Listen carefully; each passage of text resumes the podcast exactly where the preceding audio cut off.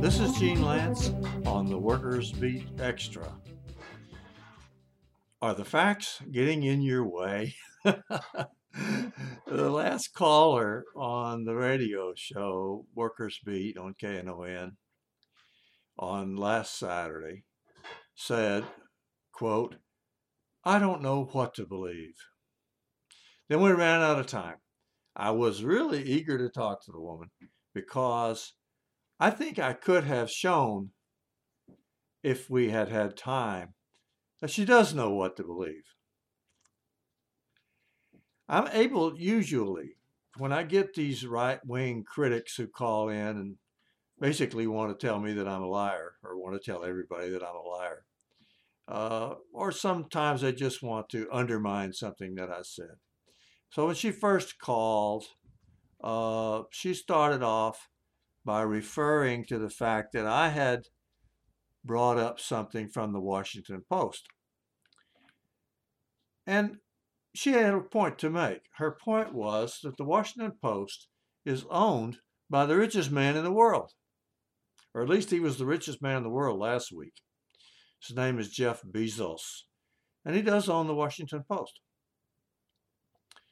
So whatever news I had announced, whatever I had said, since it came from the Washington Post, had to be some kind of, uh, you know, a lie or, or at least severely compromised. And that's what I think the woman was going to lead up to before we ran out of time. If we had more time, I would have drawn her out. I'm pretty sure that she would eventually have admitted that she does know what to believe. She just doesn't want to believe it. More importantly, she doesn't want anybody else to believe it. That's the main thing. I've had similar puzzles written into the comment sections of my Facebook posts. Some of them say that the January 6th rioters weren't really Trump supporters, but disguised Trump haters who were just trying to discredit Trump.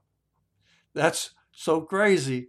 it's too far fetched to even consider, but major spokespersons, including Ken Paxton, the Attorney General of Texas, have said that very same thing. They weren't really Trump supporters.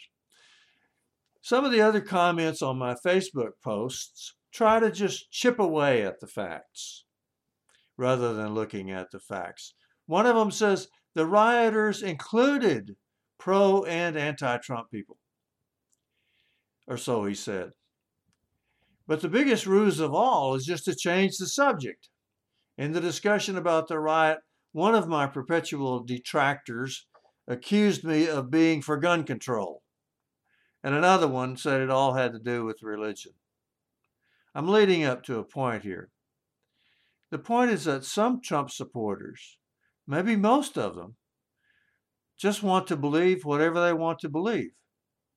Facts are just in their way. Now, this may seem like a digression, may seem that I've wandered off the point here, but I also noticed on Facebook that somebody from a national Catholic organization said that Catholics should take their share of the blame for the assault on democracy. I rather agree, but not because of the things he quoted. He, he quoted some things that major Catholics had done to undermine democracy in America. But I don't think that was the problem. The problem of selective belief is much broader than Trumpism. In fact, there are selective believers on the anti Trump side. There are, there are selective believers everywhere. A lot of them are religious. Religions tend to encourage people to believe things that we know could not be true. They call it faith. I call it misleading, dangerous, and often hurtful. Truth comes to us directly through our senses. Things that aren't true, the nonsense people prefer to believe, comes to us through our imagination. We all develop a set of prejudices that we usually refer to as common sense. And we think that common sense will serve us in everything, but it only serves us in things that have happened before. For things that are new, things we haven't looked at before, common sense can be very inadequate. It's a great hindrance when things happen to us that happened before. We need to consult the facts, not our store of prejudices. Now, just to get it on a kind of an academic level, I'll say this. All philosophy falls under one of two headings materialism and idealism. The materialist believes facts and science. The idealist believes whatever they want to. They just go by how they're feeling about it. Now, that doesn't mean that people are all idealists and all materialists all the time. They go back and forth between the two.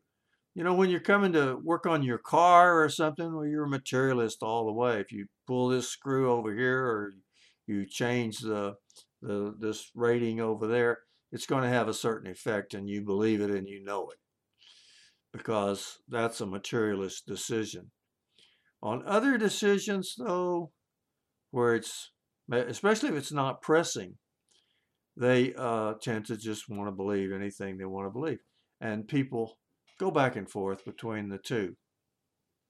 If they were stricken with a deadly disease and they knew that this doctor could cure it or that the doctor might be able to help, they're materialists all the way.